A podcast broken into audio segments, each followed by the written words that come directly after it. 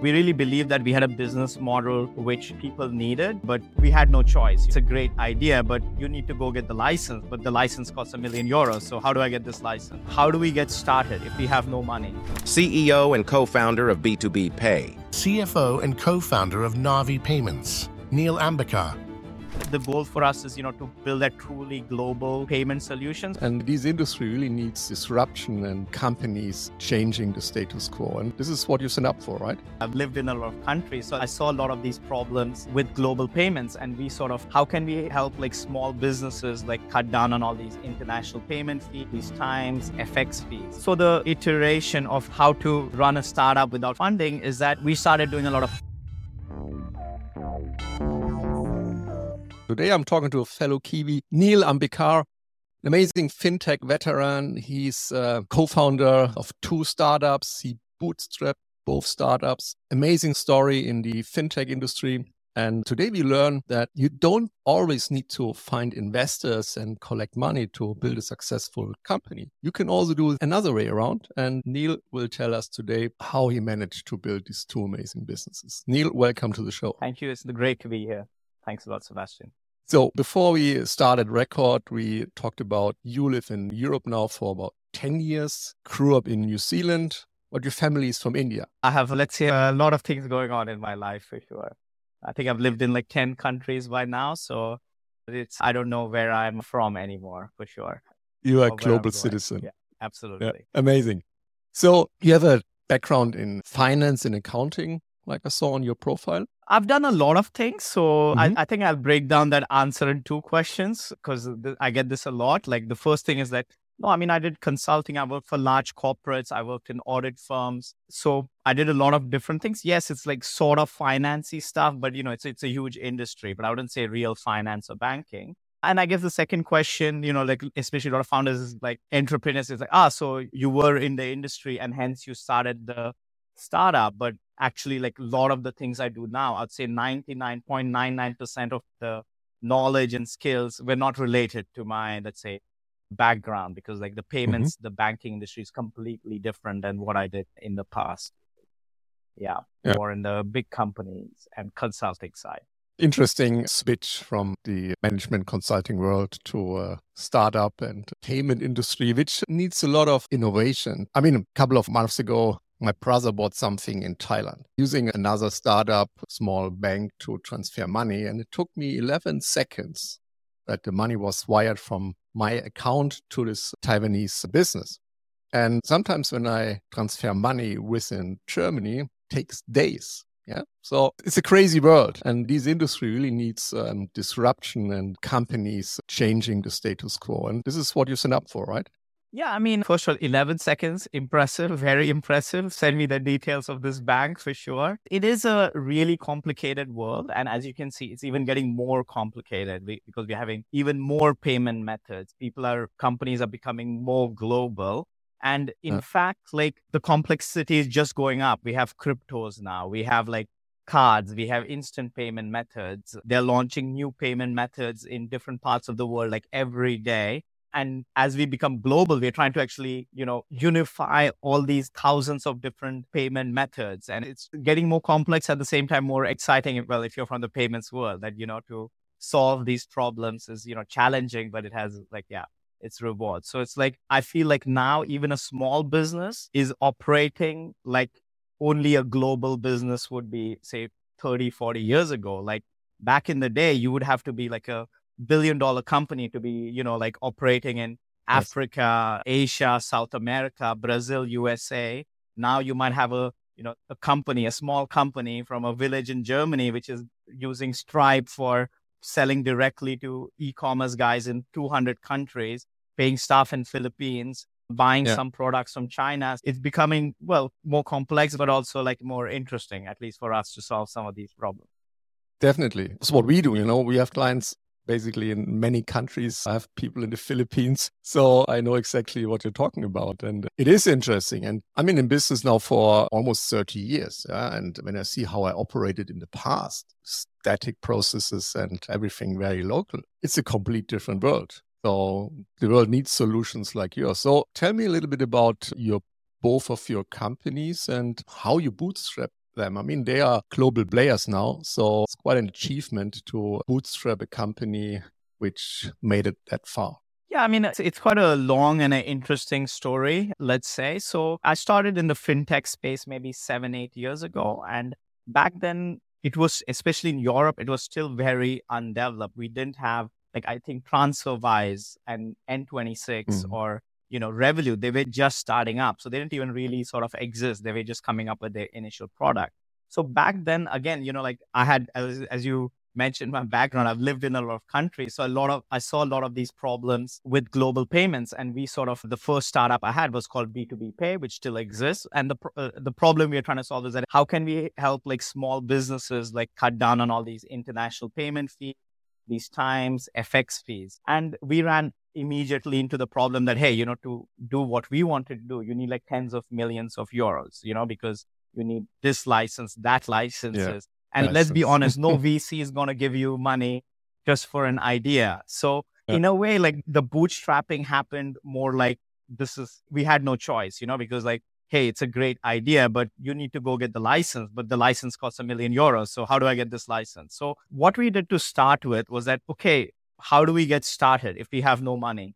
So the first thing we did was we actually applied for a lot of like accelerator programs from big banks because we're like, hey, if we're with big banks, maybe we can build like piggyback on their infrastructure. So we first built a prototype with Nordea Bank in Finland. So they invited us to join their accelerator program in Helsinki. They also gave us like 20, 30,000 euros, not a lot of money, but hey, something to get started. And they also yeah. gave us like the basic infrastructure, like bank accounts and international payment rails to say, hey, here, you can do a pilot for six months to see if your idea works. So that's how we got started, like by just doing an accelerator program with a bank. Well, if we had to do it, let's say the correct way, which is get the license, it would have, let's say, taken a couple of years. So that was like the first time we got like, okay, you know, we can start with some help with the banks. Then we also got accepted in the Barclays Techstars accelerator program which was a little bit bigger. They also gave us more money. So we could really like try more product ideas. And so that kept us going for a while. But we still again ran into the same issue that, hey, you know, without licensing, without like this big infrastructure that you need in the banking space, you can't really get more spaces. And this cost millions of euros. And we were again in the chicken and egg situation that, hey, we cannot get customers till you have the license. And then you can't have the license without all the customers and all the funding. So the, let's say the third iteration of how to run a startup without funding is that we started doing a lot of partnerships. So we really believe that we had a business model which people needed, which is that, hey, there's a lot of small businesses which are struggling with banking with their mm-hmm. local banks, with doing international payments. So what we decided to was like, hey, you know what? Rather than trying to build all this infrastructure and, you know, when you're in the startup world, like you're, there is this like philosophy that, ah, the first thing you need to do is build a product. You need to build like this amazing product, which is like super world beating. And then you're a real startup. And, but after a while, you realize, no, you know, a lot of the focus is actually on sales. You know, you need to first yeah. get in the sales and the revenues and build okay. the revenues first. And that's what he did the bootstrap way. So what we did the on let's say the third iteration is we started making partnerships with a lot of banks, payment companies, and getting our own white labels where we're like, hey, look, we have a customer base which we will bring. We will do the onboarding of clients, provide the payment solution, but the entire infrastructure was not ours. So to give you a good like analogy on this is that, you know, like I love this book from the founder of Nike called a Shoe Dog. And actually I read it yeah. during this time. And, you know, like one of the interesting things about this book is that for the first seven years of, let's say, before Nike even existed, they were actually like a reseller of this brand, shoe brand from Japan. And only when they like sort of built their revenues that they're like, okay, it's we are ready to launch yeah. the Nike brand, which I mean, uh, you know, as they say, the rest is history. And we sort of did the same thing, which is that with B2B Pay, we built all these partnerships. We solved a major pain point for the customer. And we had revenue sharing agreements so we could start generating revenue. And then when we got to the stage of like, okay, you know, now we are at a stage where we want to build our own product we want to get all the li- right licensing. And then we ended up setting up Narvi Payments, which is a licensed, uh, what do you call it, electronic money institution. We build on our own technology to the point where, you know, we can issue bank accounts, people can open a business account in 15 minutes, all done uh, on our own platform. Online. So uh, Yeah. we still haven't raised any money from investors by using some hacks on the way. Amazing story. In today's world, what is the biggest issue or the biggest challenge in terms of payment for normal businesses? What do you say is creating the biggest headaches for companies? it's such a big i wouldn't like to be like hey every company has this problem i think if you're just a basic company like a restaurant you know you don't really Yeah. have a lot of payments you know you're paying a few employees you're receiving some payments is not a problem the big problem i see is with digital businesses and people who are like hey we want to do something little bit more international you know then as we talked about a little bit before. Let's say you're a small company. Yes doing your local payments in your own country is fine but like okay how do you solve problems? Like let's say you want to start dealing with cryptocurrencies. Most banks will cancel your account if you get cryptocurrencies. Uh, you need to accept card payments. Okay how do you maybe use stripe maybe use other Yeah. things. Then okay you're going to have an employee base globally and supply base globally. How can you make say payments in brazil via their local Mm. payment system? How do you make your you know big let's say swift euro trans us dollar transfers to your big suppliers in china? That is one of the bigger challenges. I think that most sort of digital or like more semi international businesses are fail facing right now. So Yeah. again there's Or a lot of different problems. I wouldn't say that's i'm covering all of them but yeah what once we see Yeah, but if you travel a lot, you pay in different currencies. Before I discovered this kind of digital banks, working with my local bank and transferring money to India once, you Mm. know, 10, 15 years ago. I mean, the fear I had to pay really knocked me off my sock. But building such a company, I mean, you described the process very well. You basically sort of had a kind of, yeah, worked in the, in the on the in the shadow of a larger organization, building up the product, building up the service, doing white labeling, and then coming to the market with your own brand. Doing that, what was the biggest challenge in saying, okay, now we are here as an organization? No one knew you before, you know, only you only worked for this few organizations. So you had to really launch this to the public.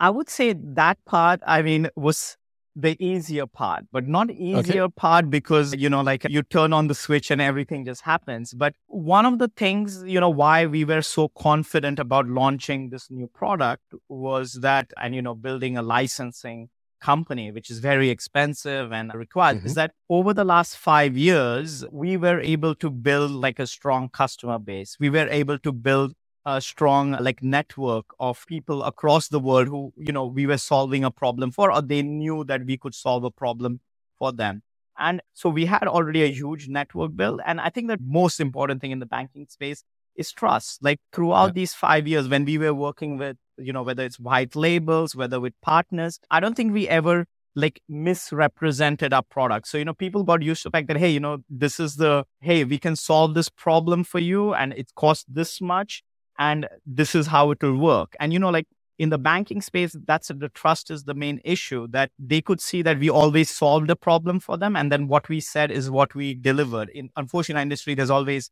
you know, fees are not transparent. People Mhm. will promise, ah, we can do all these things. And then in the end, they can only do 1%. So the funny thing is we had built this like huge legacy of trust with customers and with our network that when we did finally launch our the main product with Narvi, we actually were like revenue positive from one month of starting because we had a lot of guys say, yeah, okay, we trust you. We're going to open accounts. So actually that went I'm not saying it's a challenge we have solved, but it's like, uh, you know, it's a work in progress. So we and I took a lot of the hacks we had learned from the previous, you know, all the previous startups that I have done. So one was the network, the trust we have built with accounting firms that, hey, you know, if you have clients which have problems with banking, send them to us. We will solve it for them. We also, a lot of the marketing online is, you know, you have to, you know, like for example, when you're in the banking space, you really want to align with the big players because that's how you sort of build trust. For example, we took part in the MasterCard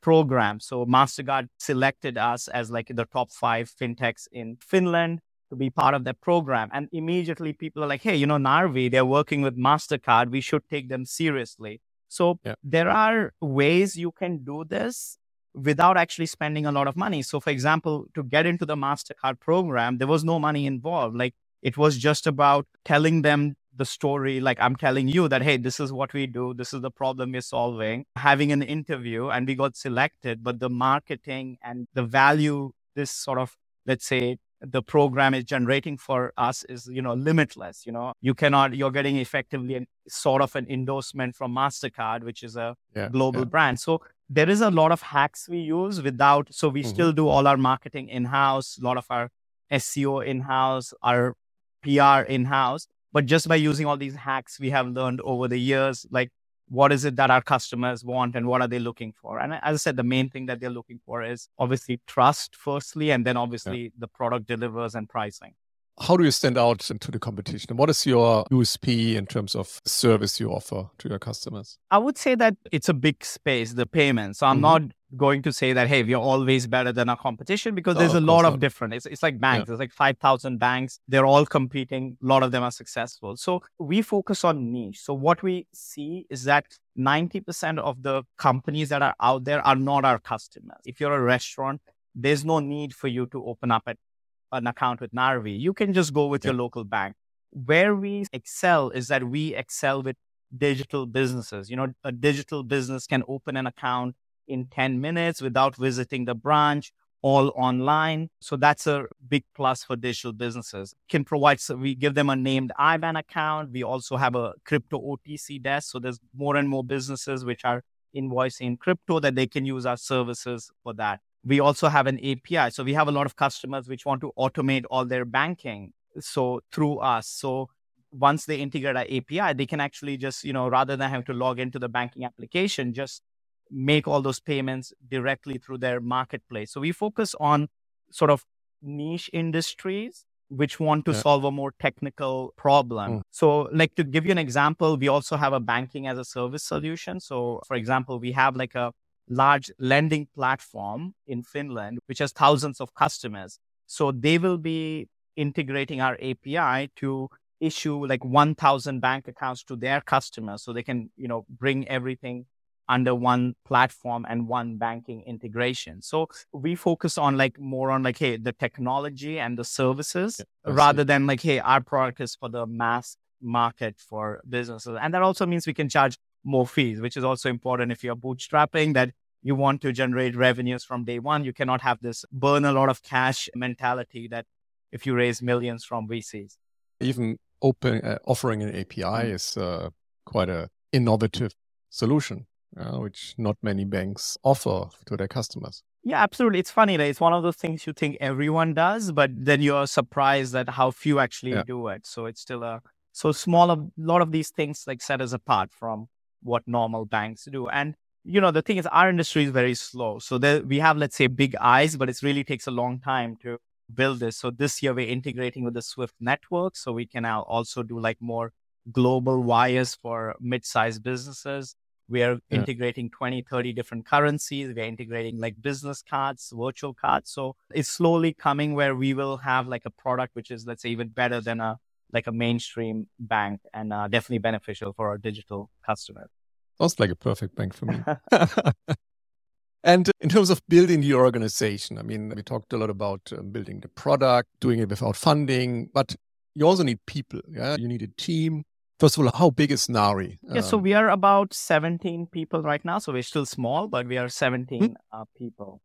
In terms of building the team, again, because we take this like, you know, like bootstrap approach or I like to use what self-funded approach because I don't think I mean we're still doing well. So it's not like we are living off uh, ramen noodles anymore. so the main thing, like you know, is I feel like you know when you are in this situation, you sort of wait till you're forced to hire people, and I don't mean that in a bad way. It's like, hey, you know, like we still don't yeah. have any salespeople really because it's like, hey, let's keep just doing the marketing and for conferences i'll go myself we try to focus on the inbound funnels and then once mm-hmm. we are at a certain stage, we're like, okay, let's maybe hire four or five people in sales. So we are sort of staying small on purpose because like, hey, we want to build the products and the revenues first before we hire too many people. I'm sure like when I see similar companies like us, we often see that they have like already 50 to 70 employees while we have sort yes. of been like, hey, we want to keep still everything small till we like, okay, we really have to hire another compliance person. Okay, we do need an additional person in sales or support or IT. So we are taking like a more approach that, okay, let's play the 80 20 rule that we cannot do everything perfectly and yeah. wait till the pressure is too much before we hire the next staff. So let's say it's not a perfect science we have right now in terms of growing the organization, but we are we're taking the approach of okay, build the revenues and reinvest the revenues in product and staffing. It's a slower but yeah could be healthier way. Yeah. So do it in this way. Yeah, and I mean it, it means you have to sacrifice stuff. You know, like there are like a lot yeah. of sales hacks which we cannot do because we just don't have the manpower to do it. Uh, a lot of like the things you know that uh, we could do better, or maybe that would even lead to like 10% more revenues. But yeah we have to like sacrifice like some of our growth because we are trying to grow slowly. And that's also the reality in europe right now. I mean it's just so expensive to hire staff that you cannot you know let's say you're growing in asia or south america you can actually scale your teams a lot faster because the cost of labor is so low. So it's not such a big risk. While our average employee would be, let's say, very expensive. So it's a big decision for us every time we hire a, a new employee and make a big commitment. But you can have also employees in other countries and build up a remote workforce.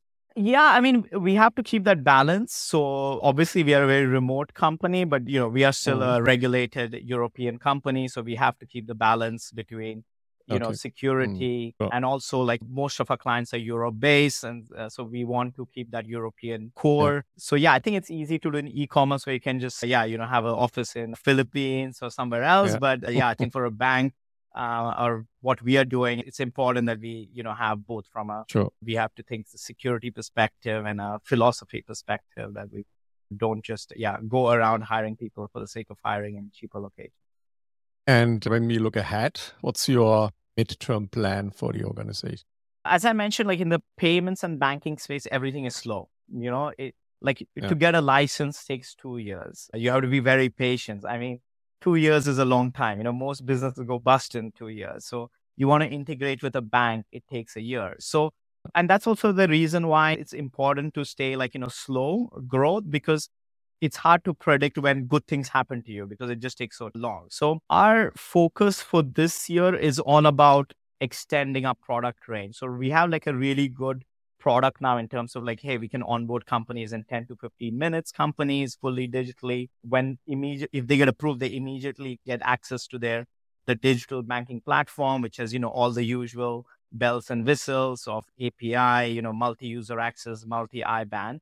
And now the goal for us is, you know, to build a truly global, let's say, payment solution. So we're integrating as at Swift. So customer who's with us on their own IBAN, they can receive payments in say 20 currencies and send payments in 20 currencies. Hmm. They can, we are integrating local payment methods. So you can say, pay from your account in Europe in Pix in Brazil. So we will have yeah. like local payment abilities in say 50, 60 markets. We are, as I mentioned, we are integrating like virtual cards. So, you know, like we have obviously a lot of companies which want to spend on cards also with us, which is obviously a little bit basic feature, but it still takes a long time to integrate with MasterCard and mm. it's not that easy. Even though, okay. let's say, everyone expects a card and has a yeah. card, and we are will also integrate some crypto services that along with a bank account, people can also convert cryptocurrencies to euro. And so those are like the main products we launched this year to broaden like our product. And then let's say by let's say by the end of the year, we have a product which we feel is better than most banks. Maybe we don't have the reputation of there, but I don't know many banks which can give a bank account which can do 20 currencies, send payments globally for an average customer. Of course, if you're a large customer, you can do everything. So we then the for the after once all these products are launched, the goal will be that hey, you know, we will start really scaling for sort of mid-sized to large digital businesses in Nordics yeah. and across of Europe. So that's the product first, and then try to scale the product from there on, uh, marketing and sales. And when you look back at your history in your career, what are the three or maybe two biggest learnings you would like to share with your audience before we wrap up? I think the big thing is like things take time and it's okay to take time. Like, you know, when yeah. I first started in the startup world, it was like, ah, oh, you need to you're a failure unless you launch a product in six months. You know, like I think that, you know, because there's this mentality like I'll build a product in six months, you're going to scale in two years and in three, in, in the third year, you're a, a billionaire or a millionaire, you know? So I, that's not how it works. so I think that uh, taking yeah. time that, you know, the first three, four years might just be a learning curve, you know, that you're getting to know so much about yourself, your industry, so many skills which you know i never had like before. Yeah. i think that's that's an important thing. And the second thing is when you have time take breaks you know. I think that doing a startup or a business is it's a marathon. It's not a sprint. So if yeah, you have the opportunity important. to take some breaks take breaks and enjoy life because work is always going to be there. So i think those exactly. are two most important things which you know like most people don't think about and we only have one life neil thank you so much for your time today lots of learning, and I will definitely check out your bank and wish you best of luck, mate. Thanks, Sebastian, and uh, yeah, enjoy the rest of your day and week. Cheers.